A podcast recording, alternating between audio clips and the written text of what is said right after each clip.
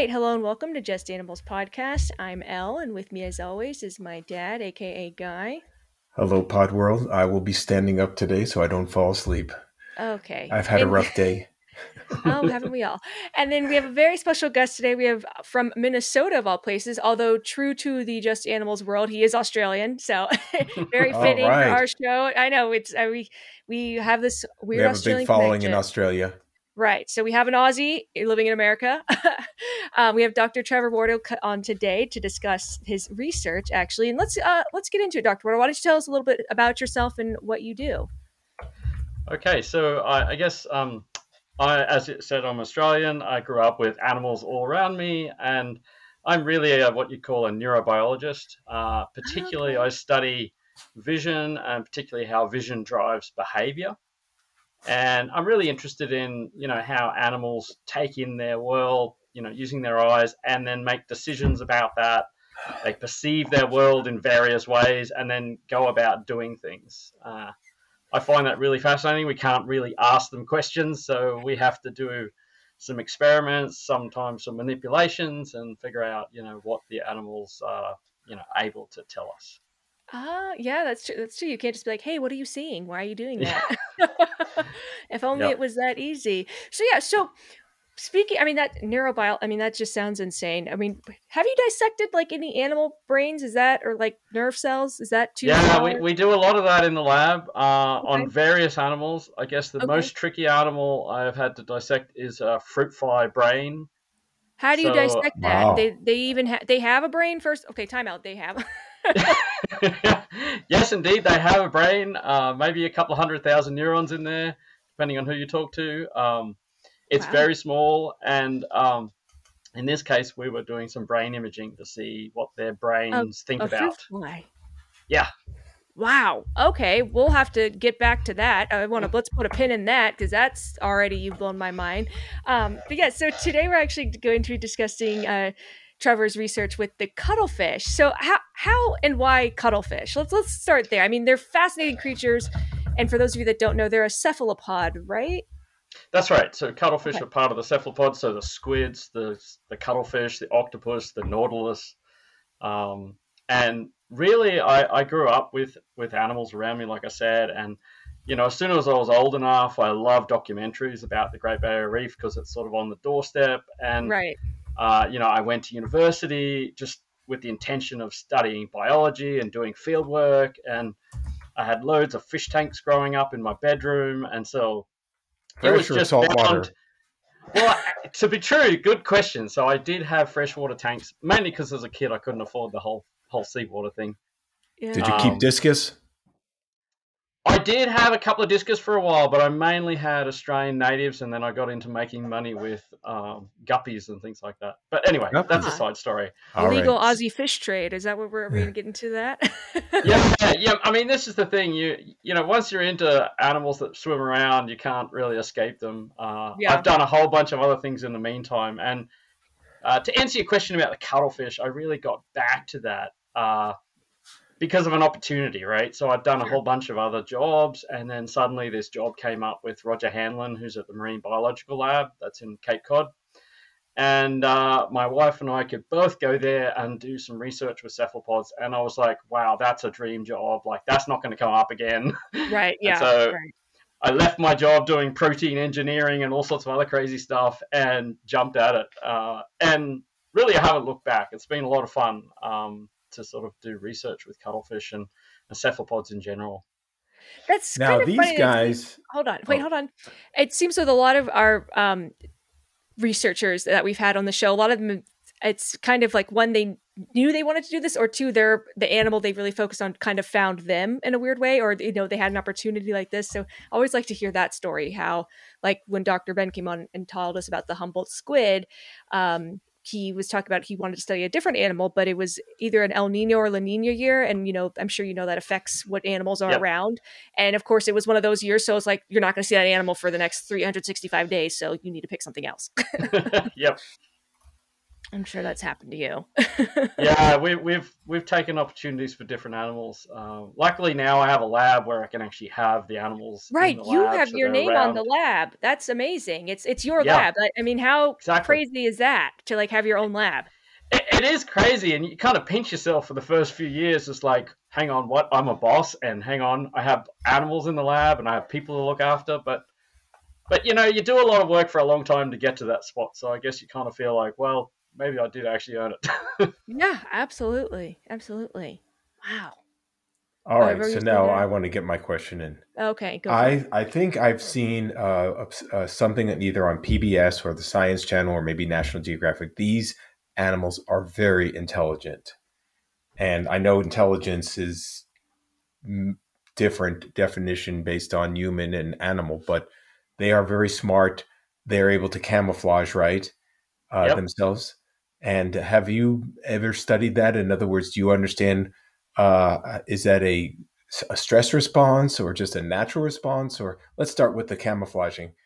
Uh, Yeah, where does- so, so that's actually what got me that first job with Roger. So we wanted to look at the neural system that controls camouflage. Oh, yeah. Um, and so we were tasked to sort of um, try and understand exactly that type of question you're asking, guys. So uh, at the time, there was some suspicion that light, just light shining on the skin, could affect their camouflage. We knew that the brain controlled the, the camouflage, and it wasn't purely a stress response. That you know they actively put on specific patterns for specific things. Uh, and cuttlefish are kind of the masters. They really are the masters of cattle, you know, camouflage in that, you know, they can put on texture and shape and patterning, and the detail of the dot patterns on their skin is just remarkable. so how Um, do how does that work? In other words, they they have a vision. You said you studied eyesight, so they must have a visual clue of the environment, and then and then there's ability to replicate that environment. That's amazing. That's amazing. it is truly amazing. And and and the thing is, not only is the vision system very good, so so cuttlefish have vision uh, resolution equivalent to like a cat, so it's very good. It's it sees the world completely different because it sees itself in black and white. It only has one. It doesn't have color vision, which already mind blowing. Like, hang on, they're putting Well, color patterns, but It doesn't have color vision. Then how do Wait, they Wait, yeah, wait, wait, wait. Whoa, how do How they do know what they, colors uh, to match when they don't have color project that- vision? The sand and rocks and all? How do they? Excellent question. This is the million dollar question that a lot of people want to know. Um, yeah, it, and mind blown because I was studying color vision in insects, and and then when this job came up, it was like, hang on, they don't have color vision yet they do this, and we don't know. Uh, there- Okay. there's no good evidence um, in the sort of literature that they do color matching, but they do intensity matching exquisitely well. And there's also the sort of thing where they learn, like you said, they're very intelligent animals. They learn really quickly. So if they don't camouflage well, then something's going to eat them. It's just that simple.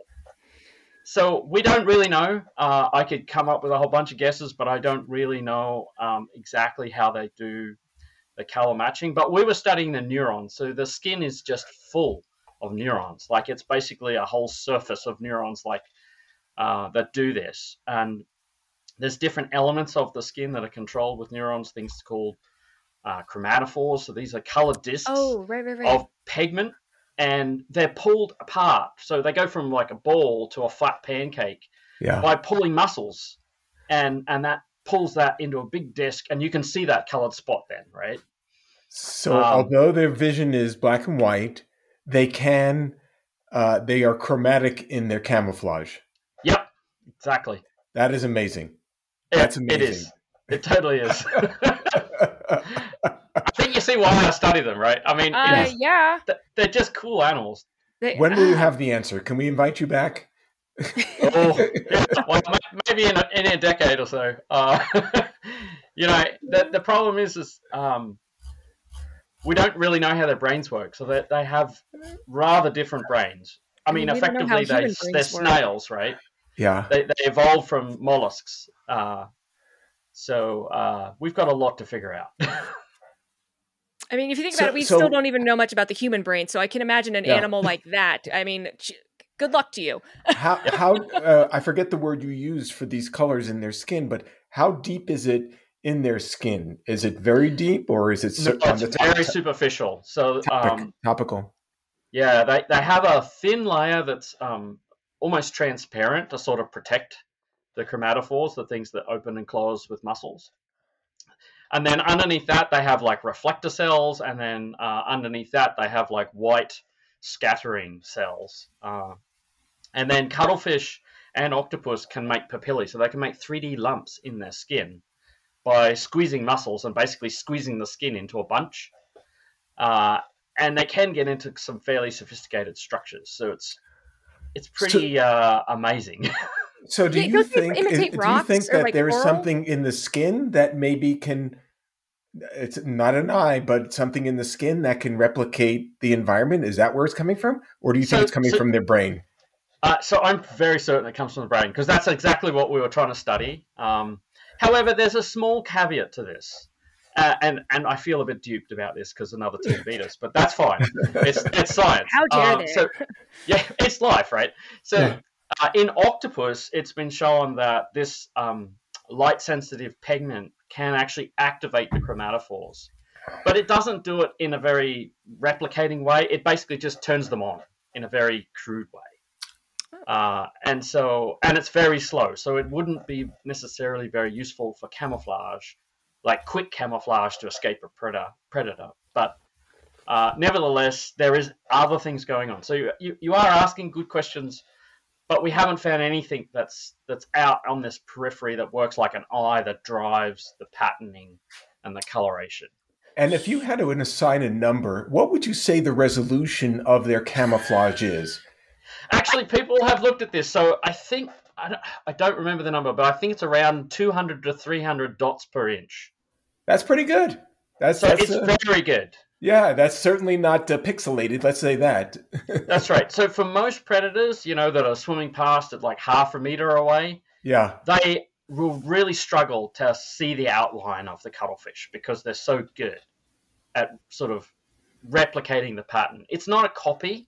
Yeah. Uh, a lot of people think it's a copy. It's it's a sort of matching generally enough to fool the predator. That's all it has to do. Right. Right. Right. Well, it's crazy. They make themselves look like rocks or coral, and it's like you know, if you're just passing by, it's like okay, another rock, whatever. Uh, it's yeah. I think that that's that's nuts. So, all right. So, what? Pro- I know you kind of touched on this, but what prompted your research, and then specifically, um, vision and how vision drives behavior? I mean, that seems very niche, and you've definitely um, I don't want to say um, I can't think of the word funneled your focus, so to speak, or refined yep. your fo- fine tuned your focus.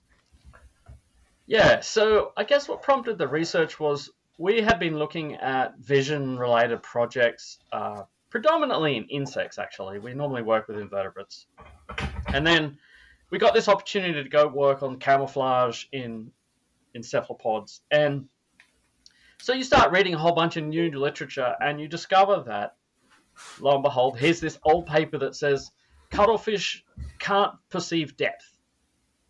And you're sitting there thinking, but hang on, we see them in the lab shooting their tentacles out and grabbing prey items to eat. Right. How do they do that, not knowing where it is? Like, yeah. As a vision scientist, you're like, yeah, I, I don't believe it's not adding paper. up. right. Right. Um, and so that was interesting. And then we're like, well, how would we study this? Like they're squishy animals. They're you know fairly temperamental in the sense that they're going to ink and do all sorts of weird things when you play with them. And and so we're like, oh, I don't know. And right around that time, we were, you know, my wife and I, my wife's Paloma um, Gonzalez Bellido, so we worked together on lots of different things all over the planet. Um, a dynamic duo. Yeah, absolutely. I mean, yeah, it wouldn't work without the both of us. But we were sort of scratching our heads, and at that same time, um, a group in Newcastle came out with a paper showing you could put 3D glasses on praying mantids, and had this 3D cinema thing going, and we we both were like, oh, okay, well, maybe, and then we're like, oh, how would you do that underwater? Like that's kind of crazy. Um, and anyway, we kept sort of thinking about it, and we wrote a proposal. Uh, to the marine biological lab to sort of go do this research, and we talked to Roger, and he initially said, "Nah, this is crazy, but you know, if you want to try, I can loan you some cuttlefish, right?" and so we actually got some funding from the Marine Biological Lab, which was fantastic, uh, from the Whitman Center, and so we proceeded to sort of start this research uh, on, you know, looking at the 3D vision of of cuttlefish. So, I mean, it makes sense. I feel like obviously it's a praying mantis, like you know, putting 3D glasses on a terrestrial animal seems great but you know, and now uh, an aquatic animal, it's like, aren't you worried about them floating off? Like, I feel like you have added barriers. I mean, besides one, an animal wearing clothing essentially that it clearly does not is not natural and doesn't want to wear, but then now you've got current and water, to, you know, to lift it off. So yeah, so let's so yeah, so how does how does one make 3D glasses for a cuttlefish? And then as you say, they sound Carefully. like they have a lot of pers- personality. Um, and I, I, mean, how many times did they rip them off or break them or, or eat them? So, or again, lots of great questions, and and that was the real thing that Roger said initially. Is like, how are you going to get them to keep the things on there? And we're like, I don't know. And and actually, we originally didn't even think of 3D glasses. Our original plan was to put like prism glasses on to to oh. fool their oh. brain. Sure. Um, and and then we're like, no, they're too heavy. And then when we heard about the 3D glasses, we are like, well, it might work because now they're not too heavy. Right. But as you said, how do you stick them on? How do you make them all? And so, uh, my initial feeling was that surely we can stick something to their head, like with glue. And I'm like, how do we do this? And non-water just by chance, I, I, exactly by chance, I'd kind of thought about it and discovered that superglue, which you know we all know superglue is great, but yeah. one of the cool things about superglue is it sets with water. Oh. Oh. And and then I'm like, bingo! I, have got to try this stuff. Um, and um, so then we, you know, ha- then you have to figure out how to apply it and do it all. It turns out that cephalopod skin has a sort of thin layer of mucus that covers it that oh, yeah. keeps it fairly wet. It's very good for the animals. Uh, it's like octopus can crawl out of the water and crawl across the land and go back in the water, and they're okay because of that mucus. The skin doesn't mm. really dry out in that hmm. time. Mm. And so we kind of thought, oh, how do we get around this? So as it turns out, if you take them out of water very briefly, you can pat dry the skin with just some paper towel, and then apply something with super glue, and it will hold. However, it will only hold for about a day or two until the skin realizes there's something stuck to me and falls off, which is basically that mucus layer right. re-exerting itself. Right. Um, it's no different if we stick super glue on our skin and have a few showers; it will eventually come off, right? right. So, um, yes, we didn't win on the long-term game, but for experiments, it doesn't matter. It's only got to stay on for a day, right? Right. Um, and so that that was step one. We could stick something to the skin. Step two is building glasses. Well, how do you do that? Uh, we basically just did craft, right? So we got specific um, filters, and these are like um, gelatin filters they use in the theater industry to make specific colors oh, yeah. for lighting. Sure. And uh, so you can get the specific colors that will allow you to give, you know, one set of colors to the one eye and one set of colors to another eye and then you feel like, well, how do we make them? So this was just basically, I think we had about six or eight prototypes where we would cut them and fold them to sort of fit a cuttlefish. And then, you know, we'd start to stick them on and see how the cuttlefish would react. Well, as we quickly discovered, there's many of cuttlefish that will ink, and that means you can't do any videography because the water's now black. Um, well, that makes sense because you know you're stressing them. So uh, they didn't all do that. So it would be the ones that were, I guess, more skittish than others, and that's that kind of personality is very common in animals, and particularly so in in cuttlefish. So we had to find animals that wouldn't be worried about us doing this. So that already cuts out about you know five to ten percent of the animals. Then you've got to put on glasses and and try different designs. So initially some of the designs were more like you know big wraparound glasses because we were trying to do you know the science as well as we could. We quickly discovered if they're big wraparound glasses, as soon as the cuttlefish jets water and goes backwards, the glasses would just fly off. And the reason they would fly off is because we had uh, a Velcro attachment. So mm. we'd stick one part of Velcro to the animal and the other part to the glasses, for the explicit reason that if the animal wanted to pull them off with its arms, right, it could, it could do so. Right. Yeah. But also, it meant that if they swam around really fast, it's like whoosh, off goes the glasses. uh, you know, I must have missed something because uh, were you trying to take them to IMAX? What What was the purpose of you uh, putting the glasses on them? You wanted so, to t- take them to see Avatar or something in 3D? Good question. So, so the the reason why we built the 3D underwater cinema was because we were trying to understand depth perception, and so we have to take a couple of steps back and see how cuttlefish catch their lunch. And basically, what they do is they will be swimming around and they'll notice some sort of prey item, and often they eat shrimp and crabs, and they're often moving around, and so they'll see their prey by movement, and then they'll swim over to it, and they'll line themselves up, basically moving backwards and forwards, till they get to the right distance, and then they'll shoot out their tentacles. So apart from the eight arms, they have two tentacles, mm-hmm. and they can shoot those out. They're coiled up muscles, basically, and they shoot them out. They have suckers on the end, and they'll stick onto their prey you know, theatre shrimp, and then they'll actually retract them back to their arms, and the arms will then grab the little shrimp, and then they have lunch, right? The problem was is how do they line themselves up to always be at the right distance to yeah, shoot out the tentacles? Perception. Exactly. Exactly. And so the old papers did some surgery and basically made their cuttlefish with one eye. You know, the other eye wasn't working. And they could still capture prey. And that was the bit that we're like, that doesn't sound right, but maybe they can figure it out another way. Uh, but we're like, no, we've seen them like just steam in really fast and then shoot out the tentacles and grab their, their lunch, right? So we were pretty confident they had stereo vision, but we had to show that. I mean, one thing is saying it, the other one is like getting the data. And so how the 3D cinema works is you actually have inputs to the left and the right eye that are different. So if you go to the cinema and you weren't wearing the glasses, it would look weird. There's actually two overlaid images. Um, but anyways, we could actually modify those two images in the 3D cinema such that we could trick the animals. We could make them think something was much closer to them, you know, like T Rex jumping out the screen at you, or something that's much further away. And so that's the point of making the, the 3D underwater cinema. Ah, I mean, it's, Got I mean, it. it, out of wow. context, it's like you put 3D glasses on a on a fish and you've made an underwater movie theater. I mean, this sounds sounds this almost sounds fake. Absolutely, and that's kind of I guess why people are like, "Yeah, really? You're going to do this?" Yeah, I mean, it sounds like something you'd hear, you'd see in a comic book. You know, it's almost like the origin story of Spider-Man. It's like, well, you know, super cuttlefish. It's like, well, they, I was in a underwater movie theater with my 3D glasses, and you know, this this happened. So, actually, speaking of their eyes, they have a very interesting um, iris shape. What is is that? Does that have like a specific term? And then, what is yeah, the so they, for that? So they call it a W-shaped pupil. And, okay, it's not um, iris pupil.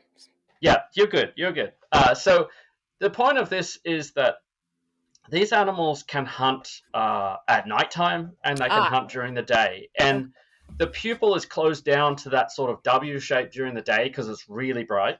Right. And then at dawn and dusk, it's more circular, but still a okay. small hole. Right. It's more circular. And so uh, their retina, the sort of the cells in the back of their eye that pick up, you know, different shapes, uh, it has a non-uniform distribution of cells to sort of match that W-shaped pupil. Okay. So um, we're not really sure exactly, you know, which part of the retina is doing what thing because we can't ask the cuttlefish. But but clearly there's specific regions of the eye that are important. Okay, okay. And are there any other animals that have that like W pupil shape? So the octopus have that as well, uh, oh, and and the squids as well to some extent. It's a, it's a different kind of shape, but it's more like a flap. But but anyway, right. it's it's it's a non-standard, you know, hole. so were you having to do any like cuttlefish optometry, like when you were in your research? Was that ever? No, um, but but to be you ask and I laugh. There are people who have studied this um, using IR reflectance and eye tracking to try and figure out, you know, how this works. So yeah, okay. there's there's a bit of work involved. So well, what was I did want to change the subject and ask a question. Oh, what, sure. Oh. No, no. okay. Uh, so I'm looking at just so you know with my source, uh, Britannica, Hail Britannica. You know, you're. Uh huh. Yes. All right. It says that the cuttlefish appeared in the Miocene uh, epoch uh, 23 million years ago. So this thing's been around longer than like sharks and lots of other animals, right? That's a that's a Yeah, long so- time. So the sort of origin of cephalopods is much older than that. So it's about 500 million years ago. I mean, they, they're Wow. a branch of the snails, right? Yeah. Um, and then since then, we've had many branching uh, into sort of cuttlefish and octopus and, and squids and stuff. Um, but they are really ancient. And, and that's partly the intrigue with their brain. Their brain has been around for a very long yeah, time. Yeah, that's a very. I mean, sounds very Yeah. primitive. You think they have a very primitive brain in a sense, you know. while we're talking about brain, let me read this next paragraph. Morphological studies have shown that cuttlefish brains are large relative to their body size, and behavioral studies have demonstrated that at least one species possesses the ability for self control in a manner similar to that of an intelligent vertebrate. My daughter doesn't even have self control, and she's Neither do you. hopefully come by it honestly. Behavioral studies involving the common cuttlefish, Sepia officinalis, report that the species can learn to forego a lower quality food item such as a bit of crab or prawn meat, delaying immediate gratification in order to receive a preferred higher quality food reward such as a live shrimp at a later time. That's that's pretty good. I mean, you know, for a That is little- uh, pretty for- advanced. Delayed gratification. right? Yeah, absolutely. So, I I mean, all of this comes about from the fact that they are uh, very good at camouflage. They can sit and wait. They know specific regions on the reef are going to be more likely to have good prey, and so they'll go and hang out there. Like they're proper hunters, right? Uh, so, you know, just because they're an invertebrate doesn't mean they're silly, right? Do you think that uh, if we are after we're around 23 million years, we may be just as intelligent? I hope so. yeah, Ren can know the hoop. So, what was the final shape of the glass? What was the final, I guess, prototype of the 3D cuttlefish glasses? And have you patented those? uh, no. Um, so they were a bit more like your sort of sporty, um, you know, sunglasses. So they're Mhm. sort of low profile, and and really we're only interested in blocking that front, um, the frontal vision. I, initially, I thought I had to block all the side vision, but it turns out that that wasn't important, and it comes down to a fairly obvious reason, which I haven't mentioned, is the eyes of cuttlefish. They normally point sideways, but when they go into hunting mode, they rotate towards the front uh, and look forward. And so then the glasses really only have to cover that frontal vision. okay. Uh, and so in the end, they're, they're more sporty sunglasses than, than anything else. So cuttlefish are not using uh, jet propulsion like a s- like a octopus, right? They're No, they do, and actually they have even the, probably better control. So they they have what they call a funnel. So Yeah. they pump water into their man, mantle, and then they have a little funnel jet that they squeeze the water out of their mantle through this jet, and they can direct the jet. You know, like a, like Um, a, a- what do a call jet that? ski, right? Jet you know, when yes. you turn the jet ski, Right. it turns the, the direction of the flow. Yeah. Cuttlefish do that exquisitely well, and so they can move around in the water um, really well with that jet. So what is it Um, called when they're outside? I, I don't know if that's a fin or what. Their outside is like Yeah, so they have fins that surround the edge of the mantle, and they Yes. undulate, and that gives further undulate, swimming right. control. yeah. Uh, and in fact, those fins have now been replicated in all sorts of cool, like drone-like, you know, bio-inspired, you know, robotic things. Wow. Um, so yeah, they're they're pretty cool, and they have because they want to camouflage. They want to be able to hold themselves in a certain place in the water column without Oh, yeah. getting away, and they can do that with very little motion of those little undulating uh, fins. Oh, that makes sense. So, how many times did they rip the glasses off? Because I, I feel like they probably were like, "I'm not doing this today. Like, get get take your glasses. We're done." Okay, so we need full disclosure here. Um, yes. The cuttlefish that we were working with, I was really fortunate because they were cuttlefish that Roger had been using in his experiments on camouflage for like a whole year. So the cuttlefish that we use live for about two years in the lab, and he Roger likes to use them when they're small because they're easier to handle. But Right. it also means they got used to humans, and so Okay, most of the cuttlefish, like you know, I said only ten percent or five percent ink. That's because most of them are used to humans and they're Right. like, yeah, whatever, another human. And in fact, Right. they come begging for food. If you're there, often they, they, they don't want to do experiments. They're like, feed me, feed. Right, right. So- is, it, is, it, is it dinner time? Come on. Yeah, so so you know, like I said, about five to ten percent will ink, and then probably about the same five to ten percent won't wear their glasses. So you put the glasses on, they'll literally reach up with their arms, they'll pull them off, and they'll just swim across the tank and go, ha ha, whatever, right? Um, and so those animals that just didn't like it, we just didn't use in the study. It was that yeah, simple. no, that's I Um, then and that's makes You know, we took them back upstairs, we gave them some shrimp, and said, off you go, have fun. right. um, but but the majority of the other animals, um, they didn't take their glasses off. The biggest problem I had with the remainder of the animals was the glue would come unstuck Yeah. and their glasses would fall off. Um, How are we they? did have. oh, I'm sorry. Sorry, go ahead. I was going to ask you: Are how, did they like to hang out together, or are they uh, Are they like to just solitary? be by, solitary? You know. Uh, Good question. So up until they reach maturity, that you can have them in groups, but once they hit maturity, the males start to form uh, what they call a zebra pattern. So it looks like stripes on their skin. They can Yeah. turn that on and off, but they, when they're mature, they often have them on to kind of impress the girls. And um, the girls can also do the zebra pattern, by the way. So it's not it's not straightforward how you sex cuttlefish. But anyways, um, so yeah, they they generally can you know be co-housed until they get to maturity, and then they start to fight with each other. The other thing about cephalopods is if they're very different in size, the bigger one may eat the smaller one. mm. Oh, So Alright. they are cannibalistic if you don't feed them, um, right? And so normally you want to co-house all the same size animals, and as long as you're feeding them, generally you're fine. So I was just watching a little video here from uh, cuttlefish changing colors as it swims near the Great Barrier Reef off the coast of Australia, a place you know. and their transition is as fast as they're swimming. They're changing their body, what the body looks like, to the background. It's just amazing that it happens that quickly. It's it's just like I, I don't I can't explain it, but uh, yeah, so it's, about a quarter of a second, which is less than an eye blink. wow. uh, yeah. Okay. Okay, I you you, you need to work on the, how this whole process works because that's amazing. Yeah, and forget we the other need, research you did. No one cares, Dr. Trevor. but, this is, but this don't is what you we think want. there This might is what be we want, okay? uh, there might be something for um, like something from Star Trek where we have a stealth. You know, something is stealthy and you can't see it because it looks like the background. There are other app- once you figure this out. Wow, are you going to be famous? I guarantee it. well, he was pretty famous from the glasses thing. Yes. That's true. Well, to be honest, uh, a lot of our funding does come from you know um, Department of Defense, you know, research Ah. labs Yes. Mhm. because they do want to know how this works. At the moment, our level of understanding is like you know the equivalent of putting a whole bunch of squid on the size of, side of a tank. Like we don't know how to do it well enough.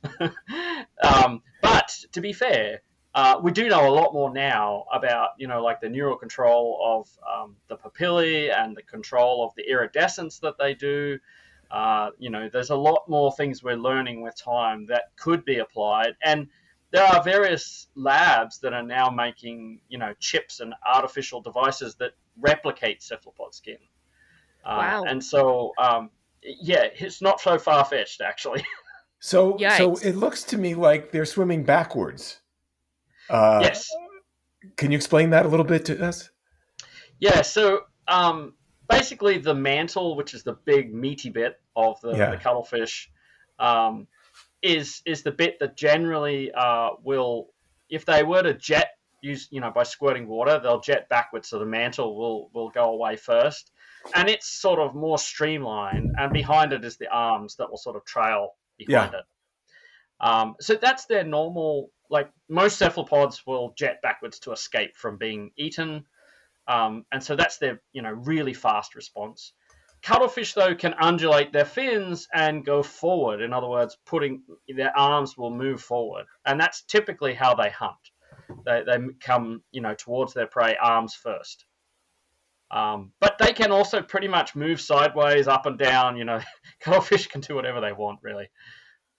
It's amazing though when they're moving backwards that they're picking up the environment uh, to to camouflage Replicate it. Themselves. Yeah, so so that's what I was saying. The the the, the eyes are generally pointing sideways, and so Yes. they've almost got 360 degree view when the eyes are sort of resting Oh. because Yeah. they've got like 180 degrees on either side. See, there's Um, something so- in the tail end that you need to explore because if that's the part that's going forward and it's it's picking up the the surrounding environment, there's something over there that is is triggering it. Because if their eyes are but like in if their butt is I don't know if you call it the butt. Well, they their- can, their they can rear see their butt, not Yeah. not directly, but they can see in the direction of their butt. Let's put Yeah. it that way. Right. wow. It's an amazing animal. What was that other Uh, thing you- with the slime that we were di- uh, talking The, uh, to? so actually, it's funny you mentioned the Department of Defense. Um, we had I don't know if you know Dr. Fudge. He's out here in California. He studies the hagfish, and he's he's uh, uh, one of his great latest projects. He was contacted by the U.S. Navy um, about the hagfish and its slime and whatnot for you know some defense stuff. So yeah, it, it- we're noticing a trend here with that. Is that if something animal natural animal things people like to try to replicate them especially our department of defense well, they're looking to nature to try to formulate some stealthy uh, Yeah, ar- it's armor. normally Yeah. yeah. it's normally bio inspired so you get you know the engineers can build anything but Right. often you need some trick that biology figured out. And often the engineers then engineer something even better. Right. Yeah. they didn't know the trick because Right. you know evolution generated these cool tricks. Right. But uh, now now we can use it to to some purpose. So let's go back to your research. So what did you find? I mean what were the results of your research? And how long did it take? That it's hard to So, put um, glasses on on cuttlefish. yeah, i mean besides beside that, that was fact. the hypothesis. Yeah. you're absolutely right the first hypothesis can we even do this so yes, you can put cuttlefish uh, with glasses in a 3D cinema and get them. The other part is that you've got to train them to strike at the screen. So oh yeah on wait the how do you computer screen, train them good question. Uh, so on the what we basically took, we took a GoPro, uh, stuck it underwater, took a video of a shrimp walking along, and then we could play that on the computer screen to the cuttlefish oh okay and then they'd be like, "Oh, there's something moving. I want to strike at it." And so what we'd do is we would probably starve the animals for a day, which won't hurt them. I mean, you can starve them for a week and they still won't die. They've got plenty of energy reserves. But we normally only do it for a day or two, and then uh, we'll put them in the tank, and they'll be really keen to eat anything that moves. Right. oh sure So they'll strike at the screen with their tentacles, and then we'll go, "Well, awesome job!" And then we'll drop in a live shrimp, and then they'll capture that and eat it as their Right. reward. ah okay positive so it's like positive feedback Positive reinforcement, Reinforcement, and yeah. very quickly they learn. Strike at the screen, you get lunch, right? Um, okay yeah I'll, I'll i'll do that for lunch yeah okay and, and I can tell you, with that very many trials, they'll line up in front of the screen waiting for the next presentation because they want another shrimp. So, uh, Do you Yeah, show so- a commercial between the features? Is it like? Uh, I mean, what? What? Uh, oh, Coming I know what it is. summer, it's Mazuri. the- Do you know Mazuri uh, food? Uh, animal food. I don't know if you use Mazuri. i don't uh, think they i don't think Mazuri does aquatics No. yeah, Okay. No. I think Anyway. I've heard of the brand, but Probably. yeah, Yeah, anyway. it's, it's it's used in zoos and such. But yeah, so yeah, will you like coming next summer? We have a hermit crab instead of the shrimp, or that's true. That's true. that would be pretty cool. Uh, so once we got all that lined up, then we could actually remake those films with two different colored shrimps uh, moving across the screen. And depending on the distance between the two shrimps on the screen, one is a different color from the other for each eye. okay, And so what we could do with the experiment was change that distance and find out that if the distance differed, then the cuttlefish should perceive the the sort of artificial prey closer or further away. And uh, that's indeed what they found. If we put the disparity, that's the difference between the left and the right eye, to be really far apart, then they thought that the prey was really close to them, and they'd literally swim backwards to strike at something in the middle of the water. They wouldn't strike at the screen. Oh. They'd strike at the prey, thinking, "Oh my god, it's right in front of you! Like you're going to Oh, catch it." Yeah. And then we could reverse the images so they're on the other side, which basically would mean they would think that the item is a long, long way away. So they would think it's on the other side of the tank wall, like deep into the screen. and so then they would sort of attack the screen like, oh my god, I want that shrimp. I can't get to it. right? Um, and so the thing was, you, you know, you asked how long it was. Once we got the cuttlefish glasses working and the animals trained, it literally was the very first time we stuck the glasses on. They had this perception of the shrimp was in the wrong place. No kidding. And so, I, I mean, I was jumping up and down like crazy. I'd be too. Is this, oh my god, it works. right. Is this oh, have yeah. anything to do with the red pill and the blue pill? Is this uh, similar? uh, it's definitely a perception question. You're right. yeah, that must have been very exciting. Like, great, we didn't, you know, make all these cuttlefish classes for nothing. This is this is yeah. worth everyone's time. Absolutely. Um, so you know, we had to do obviously a lot of trials of different distances apart, and we could plot a line and show very clearly the dis- distance between the, the shrimp on the screen, uh, you know, related to the distance that they thought the prey was away from them. Mm-hmm, mm-hmm. Um, and so that experiment, because it's a pure uh, perception thing, we could clearly show they have stereopsis the same as we do. So they're using that left and right eye input to calculate distance. Okay. Right? Right. And, and, the way you can think about this in an easy way, if you stick a, a sort of finger in front of your eyes, about right. you know, you know, eight, four, six, eight inches away, if you open and close your eye, you'll see that the your finger will move, right? Right. So you've right. got two very clear, different images coming to your brain, mm-hmm. but we think it's only one, right? Our brain already stitches that together on the fly at full speed, right. and and you already know, you know, um, even people who play you know, baseball or cricket or rugby or whatever, a ball moving around really quick, we still can de- deceive, deceive, you know, perceive right depth, where it right? is, right? Yeah, uh, and we're not going to get tricked. And so, um, you know, we could clearly show then that they they you know could detect depth. We then went and did a lot of controls, so you can show them shrimp in one color or another color. So effectively, only one eye is, is seeing that prey, and and what we found when we did that is that the animals really struggled. So they would first of all not be sure where to strike their, their tentacles out. So they would move in closer and they'd swim around and they'd look at it a lot more before they stru- struck at the screen. So they took much longer to strike. They also traveled much more distance. And the other thing is they actually struck at the prey much closer. And so oh, okay. those three things initially you're like, yeah, whatever, they can still get their lunch. But if you remember, a shrimp is not wanting to get eaten. So Right. if you're fussing around in front of a shrimp, it's going to be out of there, right? right, right, yeah. So it- it- you know, it's just not good for it to to be doing that. So you know, these control experiments also verified what this previous researcher John Messenger found in 1968 that that with one eye they can capture prey, they can shoot out the tentacles, but they're just so far, you know, from being efficient. It, it's Right. doable, but it's not it's not awesome. right. Did yeah, you well, yeah, you have to film get this, closer and uh, kind of really, experiment? you know, line up your shot. And... Yeah, so we we filmed it in two ways. One was um, from above using a high speed camera so that we could quantify their position in the tank, Mhm. and then we also had a GoPro in the tank so that we could see the sort of cuttlefish eyes view. Are you sponsored by screen. GoPro? You keep mentioning them. I'm just kidding. So Sorry. you you, you No, like it's uh, can send me you, put free it- ones anytime, you know. you Oh, made yeah, a I little hear ya. GoPro uh, uh, adapter for their heads and strapped it on so that you can get it. I want to do that, but but it's too heavy. Oh yeah, well, they you are can kind of heavy. miniaturize to get a small GoPro.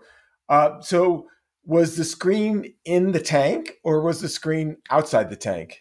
so we had it outside, but right up against the the wall of the tank. Yeah. Um, Uh-huh. I didn't have a glass tank because that can generate a bit too many reflections, but also Oh. uh, it means you could break something. It's just kind of easier in a research environment to use plastic. Gotcha. Uh, I also had a shoestring budget. Um, this these experiments were done very cheap, not like your normal science experiments. No, I You know, when you go to the craft shop and you buy super glue and, and colored filters. Yeah, you're using ladders here in your setup. now that you have the DoD behind camera. you, you can uh, upgrade. And Uh, yeah, we, we've done a few upgrades. That's right. just don't buy any uh, one thousand dollar hammers. Uh, we've had enough of that. Oh yeah, Yeah.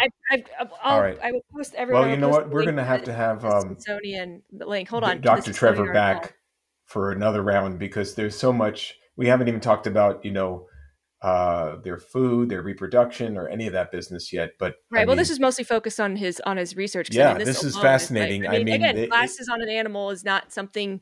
It's it's like something in a children's book, you know, to teach kids about not to make fun of each other for wearing glass. You know, you've got a kid, you know, that's like the only time glasses ever comes up on animals. But yep. I mean, it's yep. just amazing that you guys were able to do this. So did um, what was I going to say? So did the did the color difference like affect them at all? I mean, I know they can't see color, but with having like the red lens or the blue lens, did that kind of like trip them out initially, or They said So- that. It, go ahead. No, because because they're colorblind, then it doesn't affect them. We did have to make the the, the choice of our colors to be uh, apart so that they they don't interfere, and we did have to match the intensity because if you don't, some of the filters on different colors, right, would make a different intensity to the eye, Right. oh, sure, right? Because the eye is seeing, so their the- their eyes are sensitive to blue, which makes sense because they're in the ocean.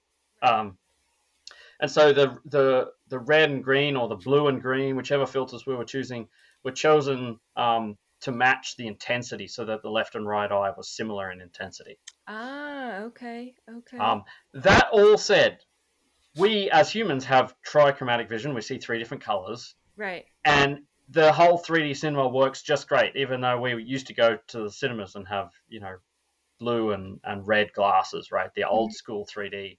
Right. So it doesn't really matter that you have color vision; it still works. okay. Okay. Um, but but they it is more efficient. So we now use polarization. So we have Right. different polarization in our left and right eye, and we have polarized filters when you go to 3D cinema now, and that is a a more convincing effect. Yeah. Um, so you know, I'm not saying color vision doesn't matter, but I'm just saying it still will. The perception of depth will still work. wow. Well, we're going to have to uh, reconvene because yes, there's so gonna- much. we're definitely gonna have to have you back, Doctor Ward. And you know, if you ever need someone to scare your lab students, we'd be more than happy to come in and be fake researchers and you know Fake person. mess around your lab, Well, whatever. I, I, uh, okay, so I want you to just, uh, um, I do not give this I, man. I have a, I have a thought question. Okay. When do you think we're going to understand how this camouflage works? How long? How much more time do we need? You know, it's a good question. There, there are now so so in the last probably five years, the number of cephalopod labs has, I don't know, tripled or even there's fivefold more. There's a lot of new people that have come into the field. Mhm. Some of those are really big labs, like Max Planck's Institute. You know, there's big people getting involved with some really amazing technical research. And so, you know, I think I'd like to say the answer would be in a decade. That Oh, may wow. be too ambitious, Wow. but yeah, All it will still take a while. We've got a lot to figure out. But Yeah. you know, if you'd asked me this question five years ago, I'd be like, my lifetime, not Okay. not shorter. Okay. Right. Right. Well, you know, it's just uh, they've been around for 23 million years, so we've got doing uh, right. We got to get get caught up. But uh, thank you so much for your time. It was very enlightening. I mean. I mean, it's uh, it's fascinating. Now I've got to go do a little more studying on stuff, uh, cuttlefish. Because, but I did I did see that special. I don't know if it was PBS or National Geographic. They're very intelligent animals. Uh, I'm sure when you come into the lab, they hang out, you know, and probably want you to pet them or something. I don't know. If Oh they- yeah, they definitely want action. They want you to play with them and feed them. Do they Yeah. really? They like human. They. I mean, I guess since they've been like desensitized to humans, but do they like you know you sticking your hand in there and you know or whatever in Rubbing their them? tank? Yeah. That, they do because they associate you with food, right? Oh, oh, Ah, okay. cool. okay. Okay. Yeah. Yeah. Um, I mean, octopus, they love to touch the world to figure out what it is. And Yeah. so, you know, we have octopus in the lab, so they'll come up and they'll want to grab you and touch you to know, you know, what are you? What is that? Like, what Yes. are you doing? right. um, I've never been bitten. Uh, I nearly got bitten by a squid once, but uh, yeah, they have a beak, right? So, Right. Yeah. anyways, All right. so they, they generally just want to see what you are. Right. Just Thank you out- so much for your thank you time. We do much. Yes, appreciate this it. Was great. And yeah, we- thanks for having me on. It's been Yeah. fun. Yes, definitely gonna have to have you back. And um, again, if you Right. need anyone to come mess, shake things up in your lab, just let us know. All right, all right. I've had Yes, both all right. fresh If you're and salt. this way, you definitely got to come visit. Oh, we Already. absolutely will. Thank you so We much. absolutely. Thank All you so much. And as always, you can find us on Instagram. Send us an email, Just Animals Pod, and also check out our merch as well. And we'll see you guys next week. Have a great evening or morning wherever you are in the world. All right. Bye bye. Well, Otto, do you approve of this week's episode?